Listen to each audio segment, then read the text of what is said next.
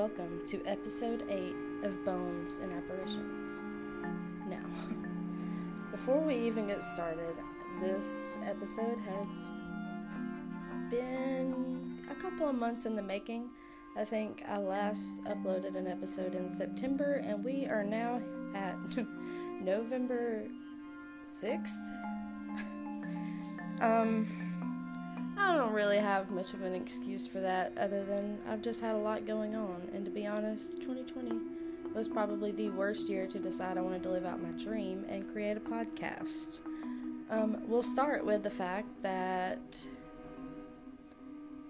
I think at the beginning of October, maybe the end of September, my little boy fell off the bed in the middle of the night and broke his collarbone. So that was a fun little thing. Um, he had to wear a sling and keep his arm bandaged up for like three weeks, I think it was. So we were very lucky with that because he's so young. It didn't really take him that long to heal back up. Then last week, our power went out from the hurricane and we were without power for three entire days. And I know there were people who had it a lot worse than we did, but it also chose that time to turn cold, so we were doing our best to stay warm in our house. At one point, I made all the dogs sleep in the bed with us just so we would have some extra heat. It was it was an interesting trying time. Other than that, I've just been incredibly busy and I have been kind of on a rampage of trying to deep clean and declutter and organize my entire house just because I feel like I can't be as creative as I want to with all this mental clutter happening. So I've been dedicating my off days mostly to that. To buying so much organization stuff from the Dollar Tree and just doing it. That is the hardest part for me. so, with all that being said, I promise I'm trying to be a lot better about this. I've just had a lot going on lately and a lot of other stuff I've been trying to get done that's kind of taken priority over the podcast really because I haven't I haven't felt creative and I don't ever want to put out just crap stuff to y'all. So I figured that I would start my break off and I, the spooky story was next. So we're going to start this one off with the topic of doppelgangers. And no, I don't mean the casual way someone says that they look like you. I'm talking about bad omens and what it. But first, what is a doppelganger? Doppelganger is a German word that means literally double walker. The, net, the definition is a biologically unrelated look-alike or a double of a living person. Some legends say that if you see your doppelganger, it is a bad omen. Other legends say that a doppelganger is your evil twin. In ancient Egyptian mythology, they called them Kas, and that's K A S. These were tangible spirit doubles who had the same memories and feelings as the counterpart. This is actually why the Egyptians mummified the dead. They believed that when someone died, their spirit double would live on as long as they had somewhere to live. So they wrapped the dead to keep them from decaying, basically. If the body decayed, the person would lose their chance of eternal life. In Norse mythology, they called them a Vardoger, and I really hope I'm saying these names right. These were ghostly doubles who were seen performing the person's actions in advance.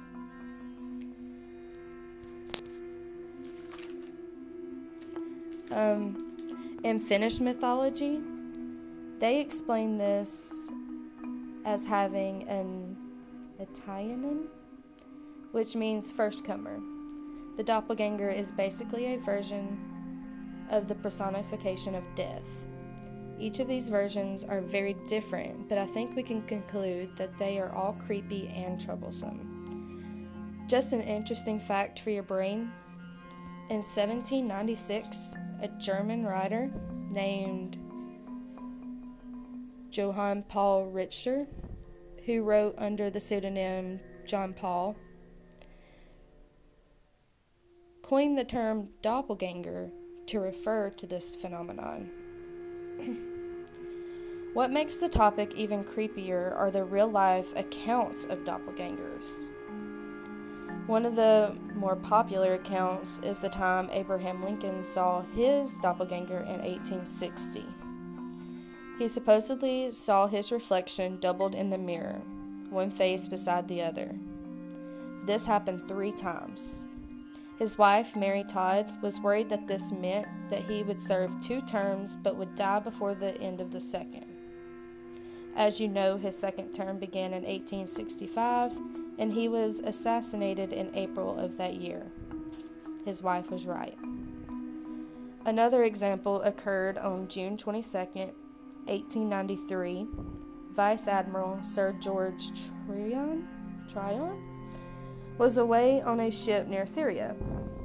While he was away, his wife had hosted a party. Sorry, my cat is currently trying to attack me while I'm recording, so if you hear meows, that's what that is. During this party, Sir George was seen by several guests walking through the drawing room of the home, looking straight ahead and not speaking to anyone. They all kind of thought he was rude, I guess. But come to find out, he had actually gone down with his ship the same night in a freak accident. In this case, the doppelganger appeared after his death, or his death occurred because his doppelganger made himself known, but which is it? I believe the common theory that one's doppelganger is a bad omen. You've actually probably seen movies and TV shows with doppelgangers just to name a few and possibly send you down a creepy ass rabbit hole, there is a newer movie called Us by Jordan Peele where a family is attacked by doubles of themselves. Of course, Vampire Diaries, Catherine and Elena are obviously doppelgangers. And there is also an episode of Friends where Rachel dates a man named Russ who is Ross's doppelganger. In How I Met Your Mother, the group each finds doppelgangers of each other. And some quick mentions are Pokemon, Twin Peaks, The Return, Dragon Ball Z, and if I'm not mistaken, which I it would be strange if there wasn't, but we've also seen doppelgangers in the show Supernatural. But let's wade through some other different beliefs associated with this phenomenon. I've already mentioned the omen of death idea when we talked about Lincoln, but another belief involves the idea of an evil twin. Supposedly, they give you bad, malicious advice and could also point, plant evil ideas into the victim's mind. Kind of like having the devil on your shoulder, I guess. This one also seems believable. How many times have we heard of people claiming they have voices in their head telling them to do bad things? Another, another belief, and quite possibly the most helpful, is if someone else sees your doppelganger, it could mean that you are very ill, almost like a warning sign. This could be a sign that you need to see a doctor as soon as possible. If this were true, it could save someone's life. Even the Native, Native Americans had a myth regarding doppelgangers. And I'm sorry I keep stuttering. I'm literally so cold, but I don't want to run the heat because it runs my heat bill up. anyway, just bear with me. the Native Americans say that there is an upper and underworld. Good people live in the upper world, and bad people live in the underworld, obviously. Hopi legend, I think it's Hopi. Please don't come for me. I'm trying my best um, refers the twins refers to twins called the child of the sun and the child of the water. Whatever happens in the upper world, the opposite is happening in the underworld. And perhaps my favorite theory is the idea of seeing your doppelganger in an alternate universe. Supposedly, the world is replicated, and if you see yourself, you are actually witnessing this other dimension. If you believe in parallel, parallel universes, then this theory seems most likely, in my opinion. Of course, there is some science behind seeing doppelgangers. There's actually a term for it, and I will butcher this one as well, and I'm so sorry. Heautoscopy, it's H E A U T O S C O P Y, is a term used in psychiatry and neurology for the hallucination of seeing one's own body at a distance. This hallucination can occur as a symptom of schizophrenia and epilepsy and is considered to be a possible explanation for the doppelganger phenomenon. I found a story during my research that seems to further prove the science behind it. I'll try to sum it up for you. A 21 year old man who met his doppelganger face to face. Um, one morning, he skipped work and spent the day laying in bed drinking beer. He started feeling dizzy, so he stood up. But when he looked down, he saw himself laying in bed. He yelled and shook himself, the himself that was in the bed, but nothing happened. Then his awareness would shift back, shift back and forth between the him standing up and the him laying down. He ended up jumping out of a fourth story window to quote, find a match between body and self. He survived simply because he got lucky and landed in a hazel bush. After this, he had surgery to remove a tumor on his left temporal lobe. This stopped his seizures, and he never saw his doppelganger again. Whether you believe that your doppelganger is just simply someone who looks like you and that and that's it, or you believe your doppelganger being seen by you or someone else is a bad omen, It's still a really weird idea. I mean, the crime junkie in me just thinks about the possibility of my doppelganger committing a crime and then a sketch of myself being plastered all over the news. Could you imagine? All the people calling you and texting your family members like did you commit this crime? Oh my god that just sounds like a nightmare. And then how do you prove that it wasn't you? My lord. So what are the odds of actually having a completely identical doppelganger well, a 2015 study done by Australian researchers investigated the probability of two people matching exactly in eight key facial features. And it's unclear which eight key facial features they were looking at. But they found that there's about 1 in 135 chance that a pair of complete doppelgangers exist somewhere in the world. But the likelihood is actually only 1 in 1 trillion. Imagine the amount of genetic variables that would have to match perfectly to have an exact doppelganger. Now, the world is huge, there's trillions of people, but I did find in my research a website called twinstrangers.net. And they use facial recognition software to compare your image to millions of profiles that they have in their database. I didn't try this for myself because I was a little bit creeped out, to be honest. But from what I can see from their website, they have actually had doppelganger meetups with people who found their twin using their website. There are pictures included, and it's actually pretty crazy. Twin Strangers actually has a YouTube channel you should for sure check out. One in particular titled Nima Meets Her Third Doppelganger her third. We're over here debating the possibilities of even having one doppelganger, and she's met her third doppelganger. To sum all this up in a short answer is simple. Your friend may tell you that they saw someone that looked exactly like you. And in a general sense, they may resemble you in an overall glance of the face. But it is very unlikely that their facial features perfectly match your own when you take a closer look at the details like the shape of the nose, or the eyes, or freckles and moles, and other teeny weeny small features like that. So basically, you can glance at somebody in a distance and be like, oh my gosh, that looks just like my friend Becky. But then, if you were to get closer and actually fully examine and maybe compare side to side, you will see that that's probably not exactly the case.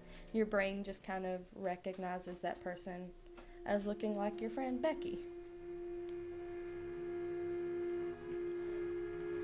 With all that with all that being said, the idea of having a doppelganger is super weird and super creepy. So then I had this ingenious idea because I do love to read creepy pastas and spend a lot of time on Reddit No Sleep, to be honest. And if I were to tell you a small fact, I planned on getting this episode out in the month of October, and I had fully planned on writing my own short story about a doppelganger. And I did, it's not completely finished yet because I'm a perfectionist and I kept going back and changing things. But maybe I'll have an episode at some point where I just read creepy short stories that I've wrote because that's my jam. I love to write. But because I wasn't able to fully finish that one in time, I did find a story that I thought was quite interesting to be honest and I'm I was thoroughly creeped out, so I think y'all might enjoy it. It's from Reddit No Sleep, and it's just titled Doppelganger, and it's by Eureka2814, just so I can give credit to the original writer. And here's the story I could feel him inside my head, burning, consuming, devouring. He crept through my entire body, dictating all that I did. It was like being constantly buried in sand up to your neck, unable to move your limbs without further entrenching yourself. For 10 years, I felt as if I was always suffocating. I watched him for what seemed like an eternity, living my life in my house with my wife.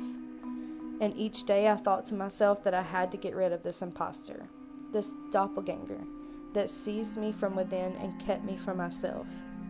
I had to be rid of the being that had snatched my very existence from my grasp. I tried to reason with him more than once. I begged, I cried, I pleaded. I implored him to release me, but to no avail. He had no intention of relinqu- relinquishing control of my body. I'm not sure he even realized that the battered man in his dreams was the person he had taken over. Soon I resorted to a more violent attitude. I would shout at him in his sleep, attack him, trying to frighten him into giving up. If he was scared enough, I thought, he might abandon his efforts. I had no luck for a very long time. After a long while, though, he started to get neurotic and paranoid. At this point, he was desperate to keep his stolen body. He would talk to my wife of nightmares, of the feeling that something was haunting him or trying to possess him. He spoke as if I was the problem. It didn't take me long to figure out that he was misdirecting her, that he was using my voice to speak lies. I persisted in my tactics, trying to scare him. It worked by inches. Every time I saw him in the mirror, he looked more exhausted and less well kept. The constant nightmares were taking a physical toll. I was weakening his grip. He became so desperate, in fact, that he began Googling things like demonic possession and poltergeist, looking for help. It was almost sad. There's not a whole lot out there on how to get yourself out of, how to rid yourself of the original tenant of a body. Of course, he didn't find anything, but I did. I saw the things he read, and I began to get ideas. Slowly, as I pushed against him, I felt him beginning to slip. He started to grow disorganized, paranoid. He quit my job and locked himself in my computer room, perching before a computer monitor as he searched desperately for help. He ruined my life before I could get it back, spending months in that office with the blinds drawn. I think he was trying to discourage me, trying to convince me that the effort wasn't worth it. I had no more job, no more wife, no more money, but I didn't give up. I had spent too long trying. I was gaining ground by miles now. I acquired control of my physical faculties once more. I could wiggle my fingers or toes for moments at a time. After practice, I could speak again, and eventually I learned to walk. He couldn't keep me strangled. This morning, I woke up to realize that he was gone. I had control again. I leapt to my feet and ran around the house in disbelief, tearing open the blinds and tossing things in the air, reveling in a sense of pure ec- ecstasy. I ran a hot shower, enjoying the feeling of the water on my back.